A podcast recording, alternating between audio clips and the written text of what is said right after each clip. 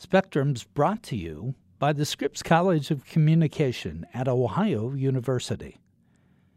Before a new idea can become a way of thinking, before one detail can flip the narrative, before anything that matters can change the world, it must, above all, be known. The duty of the Scripps College of Communication is to bring forth the people who bring forth the knowledge by word or image or data stream and in every medium, and by all means, they succeed. They say, make it loud, make it clear, make it known. Learn more at ohio.edu slash Scripps College. Welcome to Spectrum. Spectrum features conversations with an eclectic group of people. Some are famous and some aren't, but the common thread is that they all have captivating stories to tell. Today we're talking with college sports expert Dr. David Ridpath about some of the failures of America's system of athletics, which is built on a school and university model. Dr. Ridpath is an associate professor and the Kahandas Nandola Professor of Sports Administration at Ohio University. He also is a faculty fellow at the Center for College Affordability and Productivity and a regular contributor to Forbes magazine online. College athletics in the United States broken, it's pretty hard to say it's not. I mean, as successful as it is, I think when you look at it from a governance model, uh, what I tell people, Tom, is you're trying to put a square peg in a round hole. I mean, these are institutions of higher learning that essentially have been hijacked by a very lucrative, in many cases, lucrative uh, commercial enterprise that I think sadly many presidents and trustees start to think that it, that is the reason why their university exists or is a primary driver of the success of their university. And I think the evidence points against that. Now, I do want to say up front, I, I love college sports, Tom. I'm a season ticket holder here. I go to everything I can, uh, admire what the kids do. Uh, but I, I, don't think it's a level playing field in the sense that this is supposed to be the time when they are getting their college education. And it is a great gift if they're able to use their athletic ability to gain that. But we're doing it backwards uh, in, in the sense of you know the time commitments that we're asking the athletes to put in, the travel commitments. Um, just even for me as a professor, uh, I often tell baseball players and golfers and others uh, in the spring semester that they should really think about maybe not taking my class because of how much they're going to miss. Um, nothing against them; they could they sure. could handle it. But I think that those are the things that we can look at, and I think that there are some kind of easy fixes. The real problem, Tom, is that America is the only country that does this about 90% of all of our sports development is grounded in education. Um, an educational delivery model where in other countries it's the exact opposite where the education system is more of a sports sampling, more of a way to get introduced to sports where the actual competitive and mass participation and even elite development are outside of the educational system. I do think that we could do some of that within the educational system, but there has to be a point in time of where, you know, if you have a baseball team or a football team or a basketball team going to the Final Four. A lot of people don't realize teams that go to the Final Four typically are missing school for three weeks. That's sure. pretty impossible to yeah. get through. And so, are we even delivering on that educational promise? So, I think the system as we're doing it now is broken because, Tom, we're trying to do two different things, and we have to decide which way we want to go. As long as we keep uh, the business of amateur sports in, in an educational setting, it seems to me, and, and, perhaps I'm wrong, that, that we can go back even to elementary schools and, and certainly through middle schools and on into high schools as being feeder systems for, for this business. I, I don't know how many parents you know think that Johnny or Sally are going to be uh, scholarship athletes and, and that they're using this as a mechanism to, to, to get to college. Uh, it seems like it's so steeped in our educational system that, yes, you have elite teams beyond that and you have AAU teams and other types of teams, but it's so incorporated in our educational system that it goes back even to elementary school. Am I right? No, you're absolutely right. I think when you talk about, Tom, that a whole cottage industry is developed, you, you have uh, companies out there that are saying, bring us your fourth or fifth grader and we'll get them ready to get that college scholarship when even if they were good enough to get a college scholarship which often you find that you're not um, or you're not getting the level that you think you're not going to be that basketball player at duke because only a few can do that or a football player at alabama. But these parents are spending thousands upon thousands of dollars on uh, trying to get their kid to that level and thinking here's a way I can save money on college when honestly they had the, they spent the money already on how they could get their their kid to college or there's other ways through academic scholarships and things to be able to to get to higher education. So we we really have our priorities twisted in a sense. And what's happened Tom when you look at even some of the lower socioeconomic areas is that we're communicating that. It's trickling down saying this is your only way out. And so even you know the educational systems there are suffering, but yet we're putting a lot of money into the athletic area because we're saying this is your way to succeed and we're not putting the money where we should put it. And and the child uh, misses so much of of childhood by concentrating on a sport or two. Yes, they they have the elements of competition and teamwork and all the things, the positive things that go with athletics. But it seems like uh, they're doing that instead of hanging out. well, it's a big problem that we have uh, here in America, Tom. And, and as I mentioned to you before we went on, as I've spent significant time in Europe looking at how they govern sports and do sports there, and there's there's they actually really restrict a lot of things as, as far as sports participation and sports practice. Well, using my son Bradley, who's a, a junior here at Athens High, pretty good soccer player, but I don't want him to be immersed to the extent of that's all he's doing and he gets burnt out. We have a problem in America with sports specialization. You even talk to uh, people like Urban Meyer up at Ohio State, and he will tell you the best athletes that he gets are the ones who play multiple sports. So we're work, we do sports specialization at an early age when we should be having kids. They should be doing every sport that they can. You've got a body type to be a soccer player. Exactly. You, are going to be you're going to be a football player. Right, you and you, you, get you get pegged early yeah. when you really should be playing a lot of different sports. Or the kids who are pitching at a young age, you know, 100 games a year and they're killing their arms. I, have seen a lot of great athletes, even here at Ohio University, kids who I know could play at a very high level, who said, I just got tired of it. I got tired of being pushed by my parents and others. They're kind of looked at as almost a meal ticket in many ways. And, and that's where it's really sad. Where in Europe, my son, for instance, again, he played for a club over there, under 16 team, and it was mandated. You practice three times a week and you play once. That was it practice was an hour and a half, and they got everything done that they needed to do. And again, this is a country where soccer is very big. Soccer is big in Germany. and, yes. But also, there's no sports specialization in essence, pigeonholing you into one sport until the age of 16. So you take somebody who plays for Bayern Munich now, uh, Philipp Lahm, for instance, and I, I do have a book coming out talking about this, and I use Philip as an example. He was identified as a potential elite player at the age of 16. Then he went to a soccer academy, and then he was tracked into an elite development program because he had those skills that really, at that point in time, he's a probable elite athlete. Someone like my son, who's a good player, a solid player, would be on a different track. So when he, if we would still be over there at over the age of 16, then they would practice four times a week. But it's very restricted. And they also had study tables and other things within the sports club not affiliated with the school in any way, um, but they also encouraged other sports within that sports club and, and playing different things to get those different types of, uh, of skill development. Even though soccer was his main sport and that was the main sport of the club, part of their off-season training would be playing another sport, and that's something we don't you don't see much in America. And the other thing is the cl- sports club system in Europe is is very inclusive because obviously they have a national sports policy.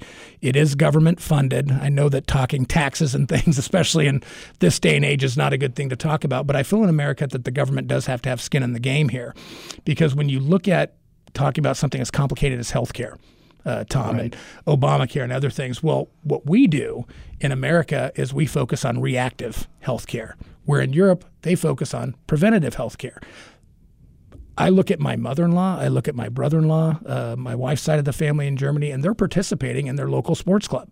My brother in law, who's almost 60, is playing soccer on uh, what they call an Alte Herrenmannschaft, an old man's team. So there's that activity from literally from a very young age in a recreational format you don't have to pay very much, if at all, because it is subsidized, and the sports club itself makes money off their main team. So, for instance, a Bayern Munich, you know, uh, will obviously make money through their sure. main team, but they'll have government subsidies to help take care of uh, the rest of the community that can participate in other other sports, swimming, whatever, baseball even, believe it or not, is over there. And you see, and I did a pretty extensive study on this, the uh, mortality rates. And you look, Germans don't eat well when you talk about a diet and those types of things, but the mortality rates, uh, heart disease, all those things can be directly attributable to a more active society and the access to the local sports club. Half of our problem is is really the cost and being able to get kids to have to have access, even in schools. What what you and I had, Tom, we had sure. PE class. Absolutely. I talk to my kids; they barely even know what that is, right. and so we don't even fund things in the school that we should be doing to really give that sound mind and body instead of focusing on, well, we don't have money for PE class, but boy, we have money for this high school football team for 40 kids rather than taking care of the 400. And that's really where we have it backwards. You certainly are, are known internationally and, and certainly nationally as, as a critic of college athletics is in the way it's operated now. And uh, you did a sabbatical. You went to Germany. You, are you're, you're looking at uh, doing your second book. Are you sort of changing your focus a little bit and say, okay, I'm, I'm not going to concentrate on what's wrong anymore. I'm going to look at what we could do differently, what we could do right. Is this a change of focus for you? No, I, I think it's fair. I think obviously there's a lot a lot to criticize, but I think you also have to present some solutions. And, you know, I'm firmly convinced, Tom, and, and nobody, I defy anybody to tell me different, that it doesn't matter who plays when Ohio State plays Michigan. In other words, if you're the best athlete at Michigan, Tom, and I'm the best athlete at Ohio State, we know we're not, but let's just say, yeah. let's just say that we were. 100,000 people are going to show up. We don't need to have this huge mechanism, $5 million coaches, and all these other things to be able to have the pageantry of college sports. I mean, we can still do the things that we're doing. I was reading this morning about Clemson's new locker room is going to have a putt putt course and massage chairs. I mean, you, you don't need to have that. I mean, Woody Hayes didn't have that. Bo Schembechler didn't have that. I mean, there's uh, you know there's things that we can do. Uh, we're being so ostentatious in so many ways. We're dropping sports like we did at Ohio University, and then putting more money into things like that. That we really have got it backwards. What college sports could be. We could still have everything that college sports can be without doing the things that we're doing. And then I also think, from my perspective, is I need to look a little bit broader. I need to look at like you talked about the trickle down effect to the middle schools, the high schools, the elementary schools, and then also look at just uh, the health and wellness aspects of America. I mean, I'm, I'm in Germany, and I hate to put it this way, Tom, but I'm walking through Germany, and what I don't see is a lot of overweight people. But I know what they're eating. yeah. But what I see is an active populace. And honestly, I know that this would get me no friends. But if I was king for a day, I'd I'd raise gas to ten bucks a gallon because it would force people. You remember Tom when it was what 2007? People actually got out and yeah. walked. Even me, I live in the plains. I got on my bike, and here I'm talking all this stuff, but yet I'm driving when gas is cheap. But when it was over four dollars a gallon, I got on the bike path and I rode my bike, and that's what actually brought gas prices down. Is uh, you know we need to get out as a populace and move more. Uh, I was able to meet with the first lady Michelle Obama last uh, last April at a conference in D.C. and what she's talking about is is absolutely right. Is you know we need to come up with a way and fund to get more people active. And I think one of those is the local sports club option. And we need to look at moving beyond the educational system for not just elite development, but also even competitive and mass participation, and still have what we, we need to get back to PE in the schools. We can still have teams in the schools, but make sure that those those really competitive and elite things can be done outside. So break this down though for somebody who may not be a sports advocate uh, or sports uh, enthusiast. A, a, club approach as opposed to a school approach. Uh, what's the difference? Well, I think we could potentially have both in America, but a, a, local sports club is independent of, of the school system. It is government supported uh, for the most. So there is actually they have a sports ministry in most European countries or a national sports policy. Um, in fact, we're the only Olympic committee in the world that's privately funded. I see. It's amazing. So, but this is something that I think, and when you talk about actually putting money into this, and this is something Michelle Obama, uh, uh, I'm in lockstep agreement with her, is this is something that if we actually spend money on it now, we will save trillions later, uh, primarily in healthcare costs and, and, and other things because of what we're spending on healthcare because we're so reactive, but we're not doing anything Hardly with preventative care, and a lot of that is just simply being active. But it produces a better citizen, citizenry, better better work performance uh, you know, lifetime expectancy. So many things could come from this that, you know, doing something so small as setting up a national sports policy, setting up independent sports clubs that are at least partially government subsidized, and then being able to develop. And another thing I guess I want to say, Tom, is, is having local sports clubs is the problem because we're focusing so much on football and basketball at the school level, we're losing a lot of other sports. Even here at Ohio University, we don't have a men's swimming team anymore. We don't have, you know, lacrosse. And that's happening at the junior high level, the, the high school level. So what's going to happen? And I was up at the University of Michigan a few weeks ago for one of their football games, and they introduced all the Olympians that came from the University of Michigan. And I thought, you know, in 20 years, they might not have access to these sports because the only place they have access to is in the school or – they have to have money to go through our right. very exclusive private club system. We need to have a more inclusive club system that everybody has a chance. Now, your concept of, of the club system, would it be all inclusive as to athletic ability as well? I mean, it seems like we discard the kid who hmm. May be the slow developer or, or not have all those athletic skills by the time they're in the fourth grade, they're done. Right, and it, and it, it has to be for everyone, and it used to be. Yeah. Physical physical fitness class, uh, physical education. Right. Um, but you know, we're at a point in school-based sports where we're cutting kids and we shouldn't be doing that. We used to have a I told my son about junior varsity teams. He doesn't even know what I'm talking about. We need to also have those things and and uh, intramural teams and stuff that you don't see at schools that we had when we were growing up. But those things can be made available at the club at all different levels. Yeah, you're going to have those kids that are elite and they can be put in a different track. You're going to have those kids that are pretty strong and competitive and they certainly can be put in a different track.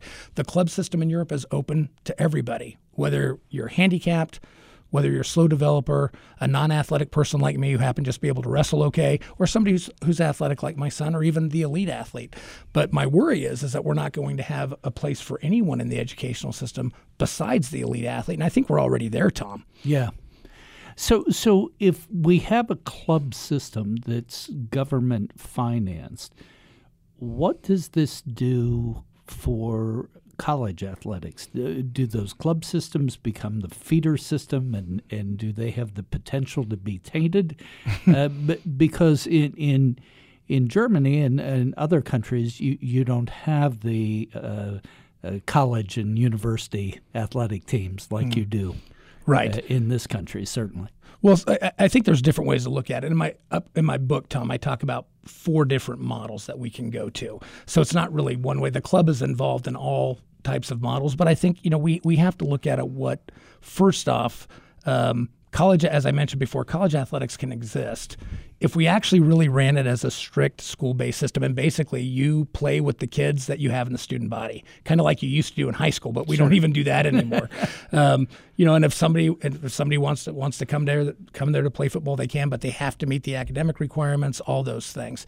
Um, we can still have that, and people can still watch that, and I, I still think it will be a very viable product. But we have to say for the kid who and I had Randy Moss when I was at Marshall, and, and nothing against Randy. I, now he seems like a much different person than he did when I, I had him at Marshall. But he did not want to be there for school. But yet we had to put in a hundred thousand dollar mechanism just to make sure he stayed eligible. So I think you know you can look at different ways, and I talk in the book about college athletics as well.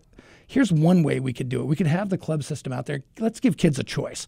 Right now, the kids don't have a choice. You either go to, especially in some sports, you either go to go to go to college that's the, the pathway to, to professional sports. Oh, or you don't have the money, or maybe at the point in time in life, the ability to go to an IMG academy or something like that. So they're really kind of pigeonholed. So part of me is saying, let's have the option. You can go play in the club system or you can go to college. But if you come to college, this is the system you're going to be in.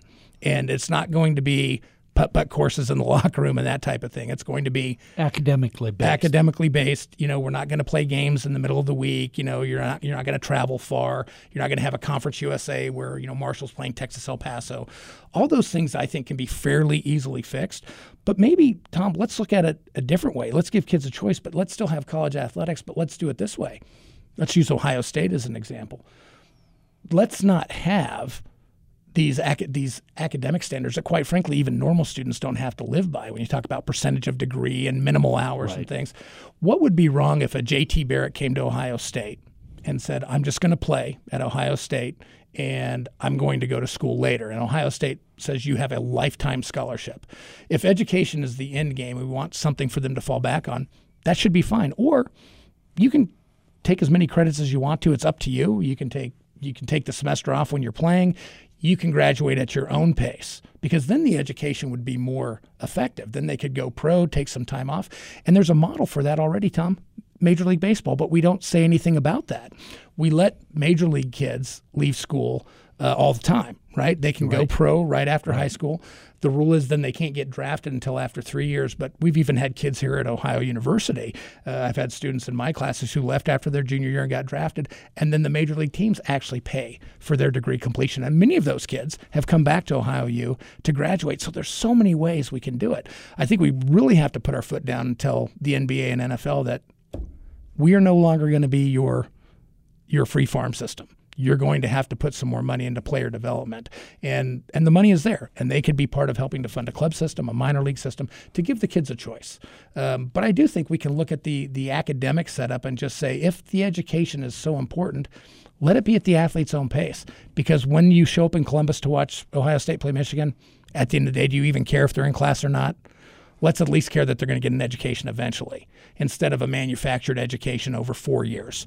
That, you know, I always tell people this until you see kids in their senior year who can't read, who can't yeah, function, function, and that's what I saw when I worked in college athletics, it really opens your eyes.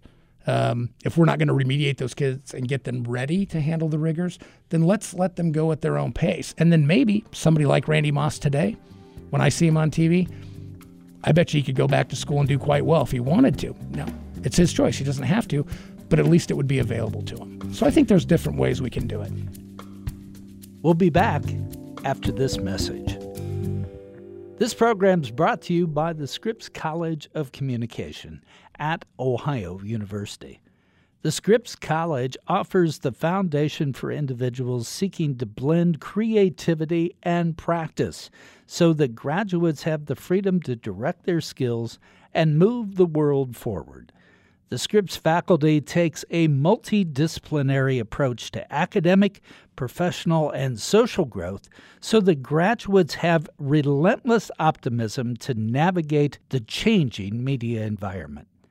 The Scripps College of Communication is one of the most comprehensive colleges of communication in the country and was named a Center of Excellence in Ohio in 2010. It's proud to showcase the Stephen L. Schoonover Center for Communication, the brand new facility that opened in 2015. State of the art laboratory spaces and flipped classrooms are just two of the many features in this new building. Learn more about the Scripps College of Communication at ohio.edu slash Scripps College. So far, though, if you look at college athletics, especially in, in your major uh, income sports, your football at major universities and, and college basketball, uh, they're businesses. I mean, pure and simple. They're they're they're businesses. They're they're kept many places separate from the academic track. They're they've got separate budgets, obviously, but they're businesses. Yet we have the this concept of a student athlete being the worker bee of that business. Those seem to be in juxtaposition of, yeah, of each other. Exactly, Tom. I think that that's the big issue is we're trying to do two different things, and we have to make a decision. I always tell people the current model does not work because of exactly what you said. We're running a big professional organization on an academic campus with a facade of saying that, hey, these it sounds great on paper. You talk to people in Europe and say, wow, you go to college, you play your sport, and they're going to pay these exorbitant prices. Of course, they don't have to pay tuition over there, which is a whole other conversation. Right. But they know that college in America is expensive, and you hear that. But then you say, well, then you find out, well, their eligibility, they have to be eligible to be able to compete and to generate that money. And then that's where the conflict really starts. I think we have to decide either way. Honestly, if Ohio State was uh, a separate athletic, professional athletic association that was attached to the university and uh, paid for their marks and those types of things and paid rent on the stadium. And the kids who played for the Ohio State Football Club, if you will, they would have the opportunity to go to school if they wanted to on their own.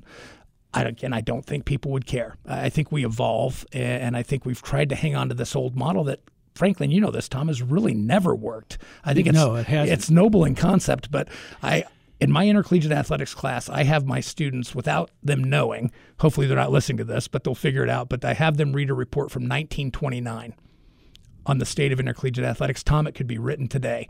It is so amazing what they're talking about recruiting issues and pay for play and, and you know academic uh, integrity issues. This was 1929, so these problems aren't new.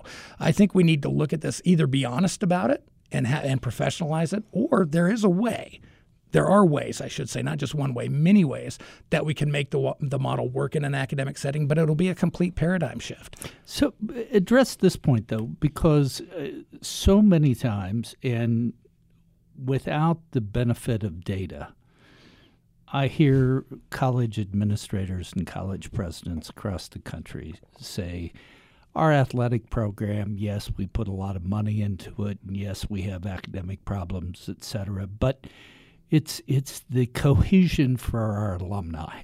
It brings in thousands and thousands and millions of dollars to to to the university. First of all, is is that true?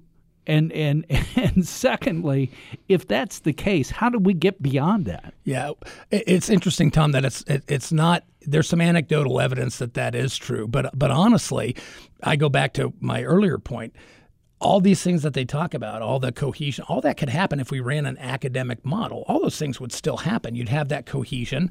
You know, you could still have games on TV and all those things. That wouldn't change. Um, why do you have to do all these whistles and gongs to accomplish something that you could have accomplished and frankly we're accomplishing before by doing less. So that's really the first point. The second point is that often it is very overinflated about the uh, the marketing ability, and and again, this is nothing against uh, you know any athletic department, but to say that it's a major enrollment driver, it is the the re, uh, you know some even say the main reason for the university to exist, bringing all these alumni dollars.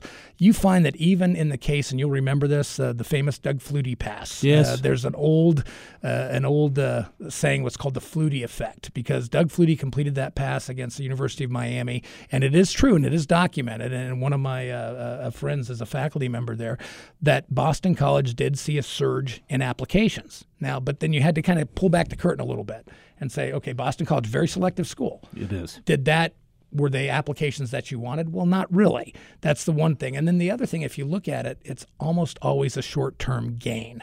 You know, sure, when Ohio University was on the cover of USA Today with KVK and we won the first round tournament. I was as happy as anyone.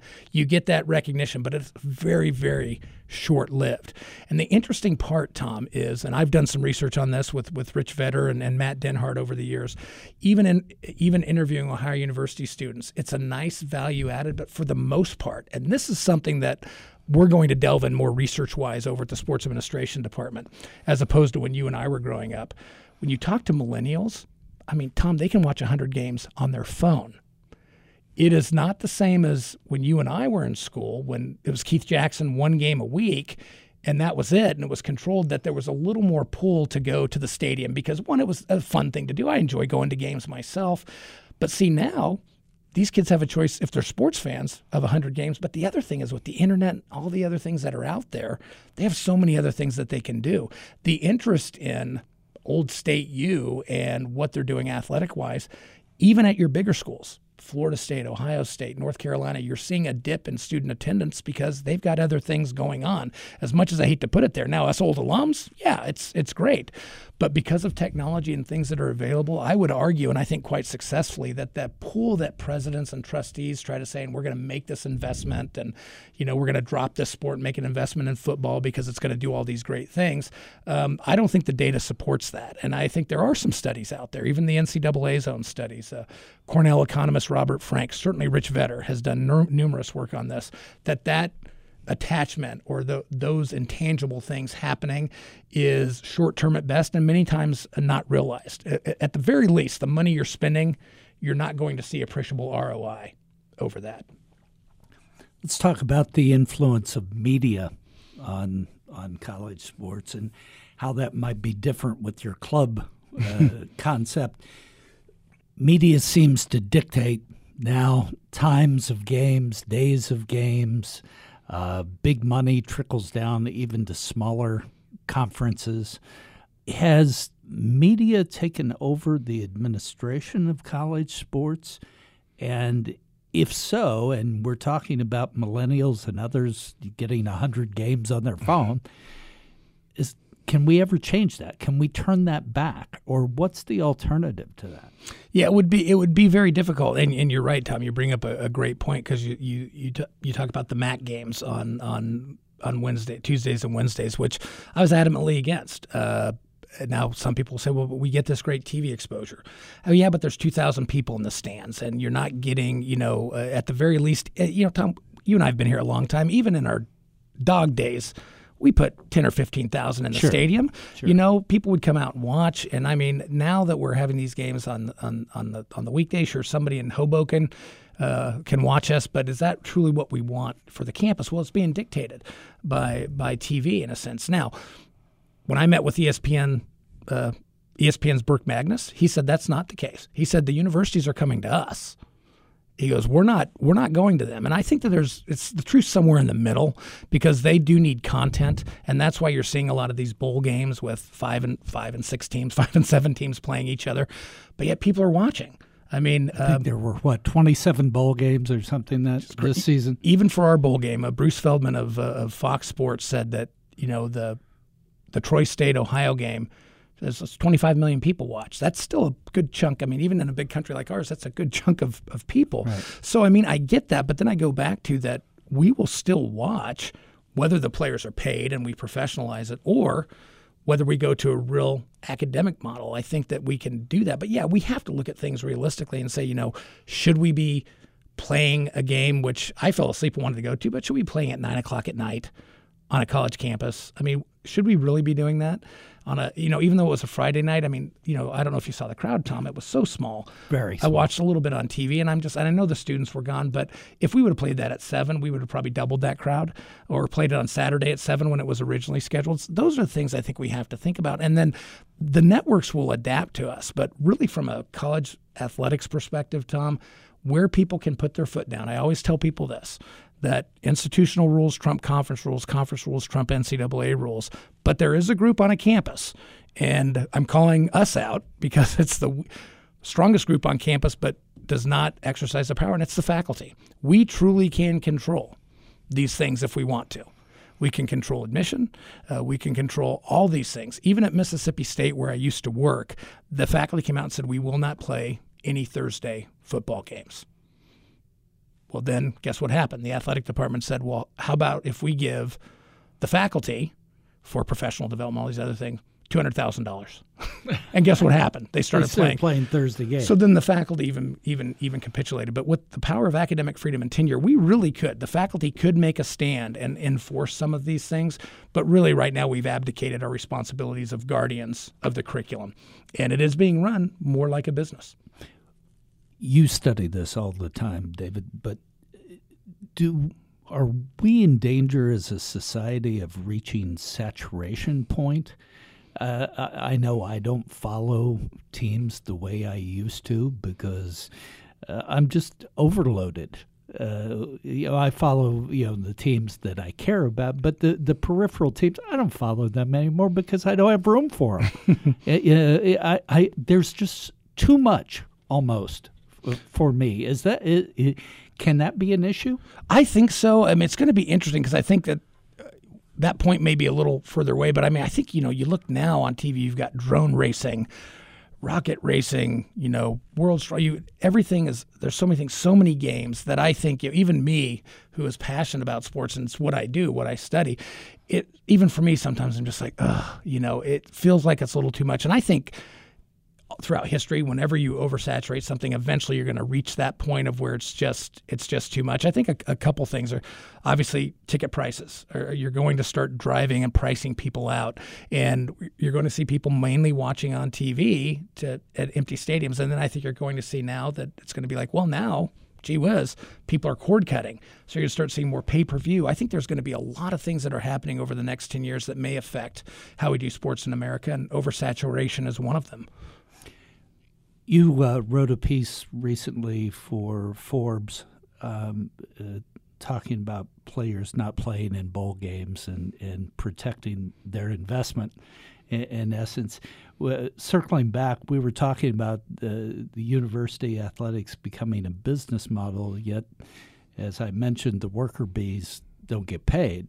Uh, this almost seemed like almost a, a, a labor rebellion in, in, in a way, with some athletes saying, "Look, I'm not going to play in this this lower tier bowl game. Uh, my, my talent's better than that, and I got to protect my investment. Are we going to see more and more of that?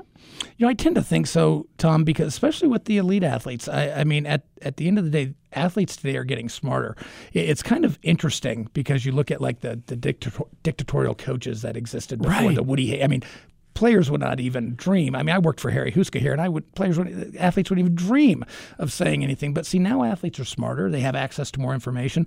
And one of the odd things is these athletes that play against each other now know each other very well because they go to these elite camps together and they they stay they've, been, they've been playing since they were young kids. It, which you know we never talked you yeah. know, to the rival athlete. That That's was right. that was sacrilegious. And so now they talk to each other and they're they're questioning things, and then they're seeing things like the Northwestern, uh, you know, labor rebellion that happened with the unionization, and and realizing, wait a second, hang on. They see that the whether it was for the right reasons or wrong reasons, the Minnesota player strike, the Missouri strike, which I felt was for the right reasons, uh, absolutely, and that got a president fired and a chancellor fired in 24 hours. Right. I've always told athletes this the power you have is immense. If you ever organized, it doesn't matter what ESPN says. It doesn't matter what Nick Saban says, Urban Meyer, anybody. Yeah. You actually have the power. And I think athletes are starting to realize that. Even singularly are realizing the power. And I think they're like, hey, look, I've given them everything. I played, I paid my debt in full. They were paying for my school while I was playing. I have millions of dollars at stake. And, and when you look at the, uh, the the draft charts, Tom, if somebody drops from first or second pick to say 17th or 18th, that's millions of dollars. Oh, millions. And if I'm a, and if I'm a parent, I'm telling my son, don't play. Even if I'm a coach, I'm going to say that. And you saw in the Michigan bowl game where you had Jake Butt get injured. Uh, you know he's going to be a prominent uh, draft pick, probably first round draft pick. He may drop now because of that knee injury. I say it should be the player's choice. Now on the flip side, if they're employees and you're paying them and you have a contract, then you can require them to play. But don't ask somebody who you're you, now you're trying to preach this. Well, it's all about the team and you should be loyal. But yet, how many coaches leave before a bowl game? You know, how many assistant coaches leave before a bowl game? Where's their loyalty? And they're getting paid millions of dollars. They're not honoring their contracts. And so to me, it's pretty hypocritical. If I was Christian McCaffrey, if I was his parents, I'd certainly advise them to do that. And a lot of elite athletes can get insurance policies, but they're not going to get insurance policies to the level that they could get paid. That's that's And right. why play in the Sun Bowl? Now again, if it's a national championship, it might be a different conversation. But even for that, if they don't want to play, it's up to the players they should protect themselves. I think any of us, if somebody would tell you, hey, you have a chance of getting hurt and you may lose $10 million or a length of a contract, we'd all do the same thing. It's easy to be out here and say, oh, you know, it's all about team and all those things. But I think with the way we're not paying the athletes, the way we treat the athletes, the way we, what we expect of them, they're putting 40 to 50 hours a week and we're telling them they have to go to school and many times manufacturing degrees for them. I think it's high time the athletes stepped up, and they are doing it now. Now that would make a Woody Hayes turn in his grave, but um, it's a different time, and I think we need to evolve. And I think we're going to see more and more of the athletes standing up and saying, you know, we're not going to do this anymore, or you know, we're not going to tolerate it. There's a story many years ago, uh, Sonny Vaccaro, who you're familiar mm-hmm. with, a good friend of mine he tells me that it would have happened if you remember back in 1990 when UNLV was undefeated, but they lost right. to Duke in the semifinals of right. the Final Four. Um, he said that if UNLV would have won because of all the troubles Jerry Tarkanian was having with the NCAA, that UNLV they had all pledged that they would wait 15 minutes to take the floor. Could you imagine? Everybody is stuck then. Yeah. There's nothing that CBS can do. No. There's nothing that their coach can do and they they said just 15 minutes, and they're going to make sure CBS reads what why they're doing it, and then they're going to come out. Who has the power? And the athlete athletes do, and they're just starting to realize it. It's like any labor movement, right? Yeah. You know, That's that's what I, my point. It's it's sounds like very early stages Mm-hmm. Of of uh, organized labor mu- movement. Well, you even have a players' association now, the National Collegiate Players Association, which is run by a former UCLA linebacker, Ramogi Huma, who's a wonderful person. And and while it's not a players' association per se, it is building some momentum. He was the one that led the Northwestern unionization um, effort, and it's getting more and more power. It's supported by the United Steelworkers. they put a lot of money into it, and and because of him and efforts of people like Sonny Vaccaro, the athlete is really standing up, and I think it's great. One last thing that we haven't talked about, and, and I think we would be remiss if we didn't, and that's the role of the NCAA and uh, the organization or lack thereof. I think, you know, there has to be some type of governance, but I think what we have to look at is maybe different governance governing organizations. And and people have talked about this. This is not anything that I'm coming up with, but should the same governing organization over football be the same one over basketball or over track and field? It's really different sports. And for somebody like me that worked within that system it can be almost maddening at sometimes the different requirements of different sports. And so i think that that's one thing that it can that can be looked at. And then you have to look at is the ncaa in any way should it have any academic authority? And and it's struggled with that over the years where because really right i mean academic decisions should be the purview of the university Right. and one thing i've supported is even though i understand the purpose of a national initial eligibility clearinghouse and i think that there's been some good things that have happened with that with the ncaa's effort I think the university should be allowed to admit whoever they want. But however, if they admit that person and that person is academically underprepared, the university should remediate that person to get them ready academically before they play. And there's really two things that we can do. Is one is we should have a freshman and eligibility standard, not the old standard when you and I were younger, but the standard of if you are more than one standard deviation from the incoming profile of the institution. And we know that Northwestern and Public Ivies and others are admitting kids who are well below that standard. Well below. How can we expect them to succeed without, again, bucking the system, out and out academic fraud? That's what happened at North Carolina. If you're going to bring them in and they're below that profile, they're ineligible to compete limited practice until they're remediated up academically. That's one way. And then the other thing that I've pushed for years, along with the, the Drake Group, um, which I would invite your listeners to go to our website, which is just drakegroup.org, uh, to see some of our proposals, is we need to have an active plan of disclosure. And you can do this within the Buckley Amendment. It's been proven because of the, uh, you hear oftentimes about student, student rights, but you can show in the aggregate without identifying the athlete what majors they're in, who are the faculty teaching, um, and what are the grades that they're getting. And by that, you can see this phenomenon called clustering. That's what happened at North Carolina basketball. All these basketball players were put in with a friendly chair and a friendly faculty member, and they were maintained. Their eligibility was maintained through fraudulent classes. Well, North Carolina is not the only one doing that. But when it gets exposed, what happens? They change. They fix it a process of disclosure, and it's been long advocated by the Drake Group, is not about athlete behavior, it's about institutional behavior. And having that transparency, schools will actually comply because once these things are exposed, they fix it. But if they can keep it under the radar, they'll do that. So having that that uh, aspect of transparency could truly change things, and that's really where the NCAA could stand academically, but I don't think they should get into the percentage of degree and other things like this because they're very inconsistent in their application of the rules. What the NCAA does well, Tom, they are a great sports governance organization. I, I, they don't get enough credit. You look at the championships the NCAA puts on. I honestly think the NCAA should run, run the college football playoff. They should be back in charge of Division One football because there's not many better organizations. If you go to the NCAA wrestling tournament, track and field championships, or the Division Two jamboree, they do a fantastic job. And I think if they stay in their lane, that's where they could be a fantastic sports governance organization. But the universities have to take control of what they're supposed to be doing. And again, with minimal oversight, like I said, freshman ineligibility in some cases, and uh, disclosure and transparency, that could all be taken care of. And the NCAA could get out of that stuff. There's some things in recruiting they could monitor because even pro leagues monitor, you know, Sure. salary caps and things like that.